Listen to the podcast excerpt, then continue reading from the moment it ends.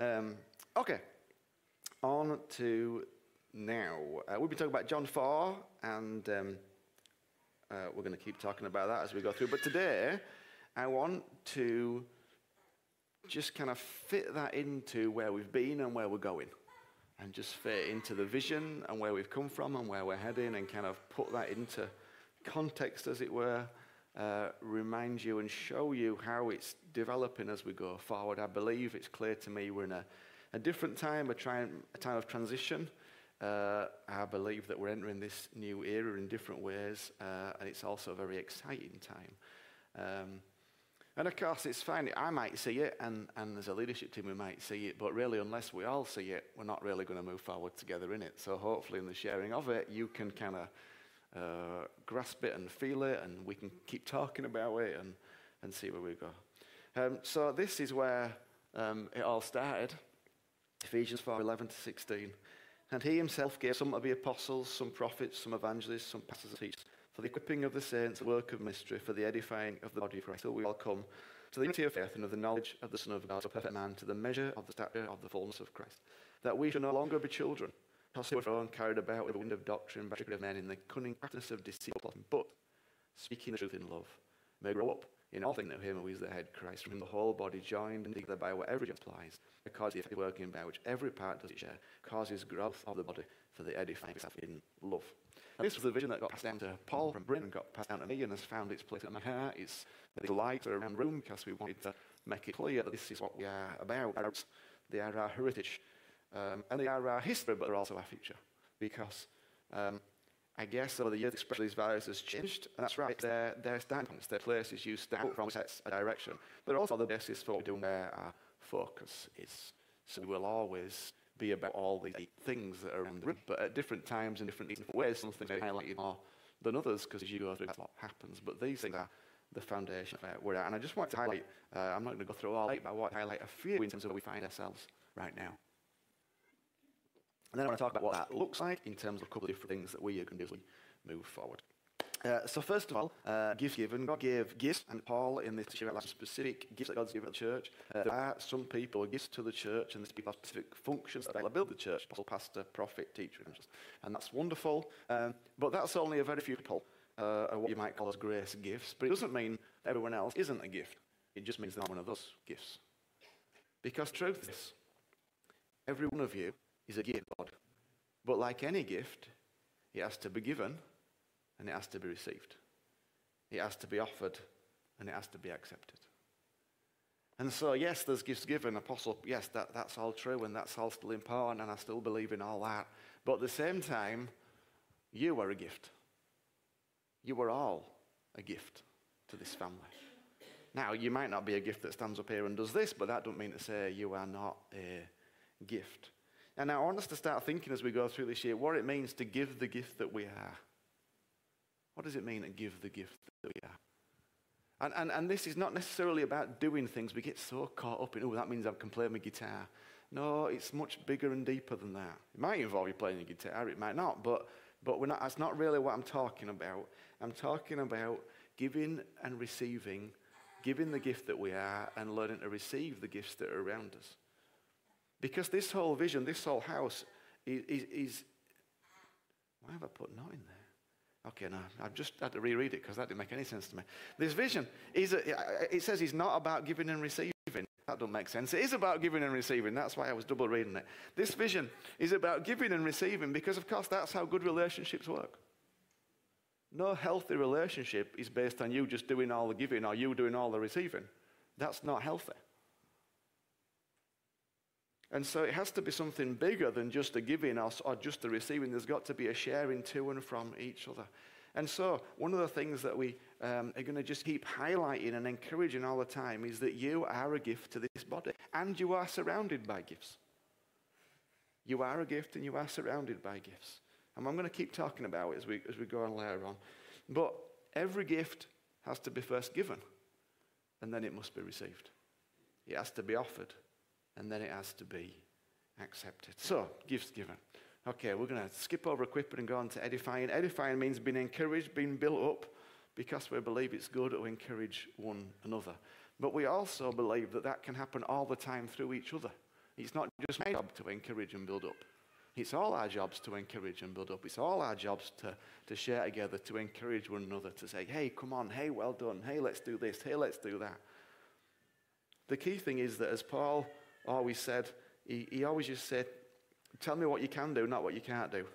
Tell me what you do have, not what you don't have. And tell me where you can go, not where you can't go. And it's still true. That's what we want to hear from each other, isn't it? We want to hear that from each other. Okay, well, tell me what I can do. Tell me where I can go. I, have got everybody else around me telling me what I can't do and what I ain't got. That's not difficult. But I do need people around me who are going to tell me what I do have and what I can do and where I can go. And also people who tell me where I have been. Because a lot of time we get so focused on where we've not gone, we forget about where we've been. A lot of the time I find myself um, just reorientating people towards where they've come from rather than where they're not. And a lot of the time when, when we're talking with people, a lot of it is just based on, but look how far you've come. Look what you've done this year that you didn't do last year. Look what you're thinking now. Look at all these things. That's what it means to edify and to encourage. To just point out what we do have and what we can do and where we can go. And of course, one of the points we're going to scooch around to maturity because it's God's desire that we mature, that we grow up in all things into Him, that in everything we grow up into Him. And, and to mature for me means to learn to love one another to greater and greater depths. That is maturity, the ability to love one another to greater depths. Anything else is tool to get you there. Anything else that you learn, anything else you know, any Bible study, any prayer, all that sort of stuff, they are tools to get you, hopefully, to learn to love yourself and Jesus and each other better. That's the whole point of it. But maturity is also learning to live in an ever deeper place of vulnerability and openness. Because maturity is also the journey towards authenticity. The psychologist J.B. Peterson wrote this If you will not reveal yourself to others, you cannot reveal yourself to yourself. If you will not reveal yourself to others, you cannot reveal yourself to yourself. That does not only mean that you suppress who you are, although it does mean that, it means that so much of what you could be will never be forced by necessity to come forward. And he continues in the book by explaining this is true both conceptually and biologically. Because when you choose to confront your thoughts and explore the depths of your emotions and thinking, the body actually switches on genes in our nervous system which builds new proteins. And those proteins are the building blocks for new structures in your brain. In other words, in the most physical of senses, at a, a biological level, much of you is yet to be built.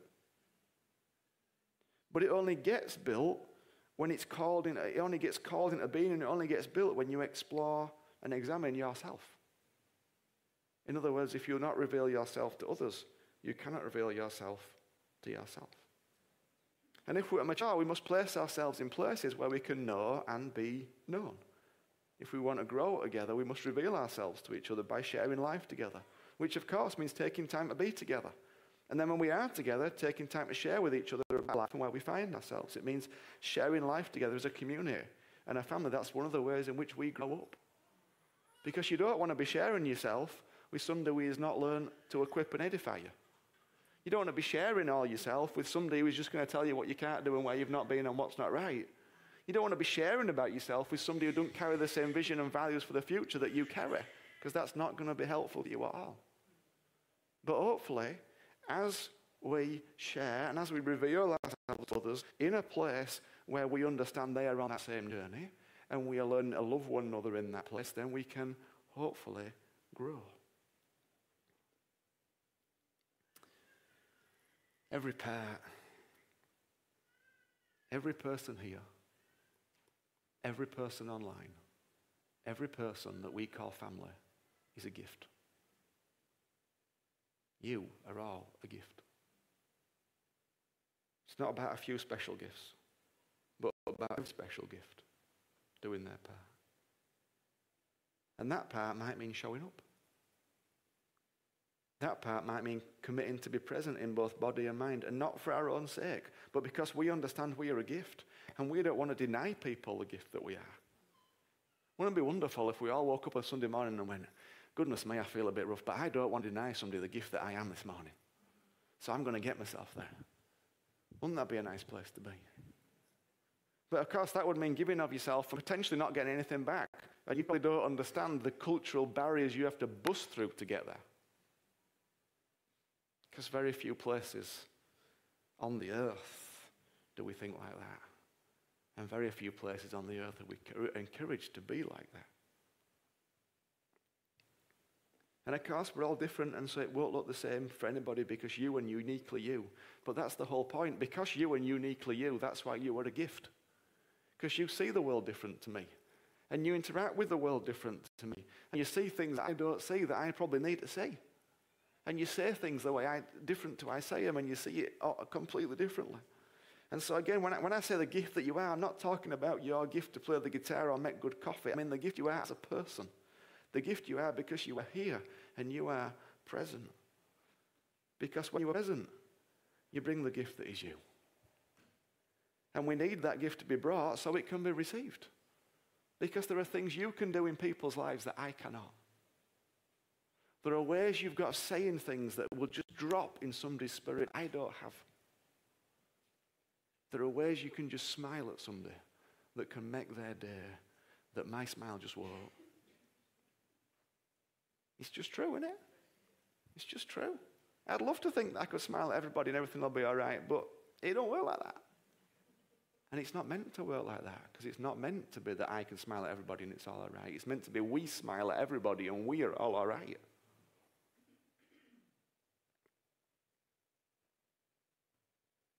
Every pair on the lookout for who it can receive from and who it can learn from and who it can grow with and alongside. And of course, the whole, the whole point of doing that is so we can grow. Grow individually and corporately. Why do we want to grow? Well, because I refuse to keep what I have for me. That's why we want to grow. I've received a revelation, a revelation of Jesus that's brought me freedom, life, and liberty, and I want to share it. Thank you, Steve. I'm glad you agree. But I want people who are living in hopelessness to be given hope. People that are trapped in religious garbage being set free to experience the reality of Jesus. People who don't know there is people who don't know there is a Jesus who saves and redeems, becoming aware of him and meeting him. And of course it happens through you and it happens through me. And we've summed all that up in those three words, restore to restore. When, when we changed to the CIO, we called the CIO restored to restore. But, but it is restored to restore. It's a three word vision, not a one word vision. It's not just about being restored. It's not just about having a nice time, finding a family. Oh, this is all lovely. Okay, that's wonderful, but that's not enough. That's not enough. It's wonderful if it can happen. And I love being a part of seeing people released and set free. But this is a vision of three words, not one. It's not just about people being restored, it's about being restored so you can go and restore others. And I think for me, it's time to shift the emphasis on the to restore bit. Okay, no, we are not just here to have a nice time. We are not just here to enjoy being together. We are here to go and change a dying world that is more dead than it's ever been. I don't know whether you've noticed, but it seems dead ever been. In whichever sphere you want to look at and think about, it's not exactly wonderful, is it?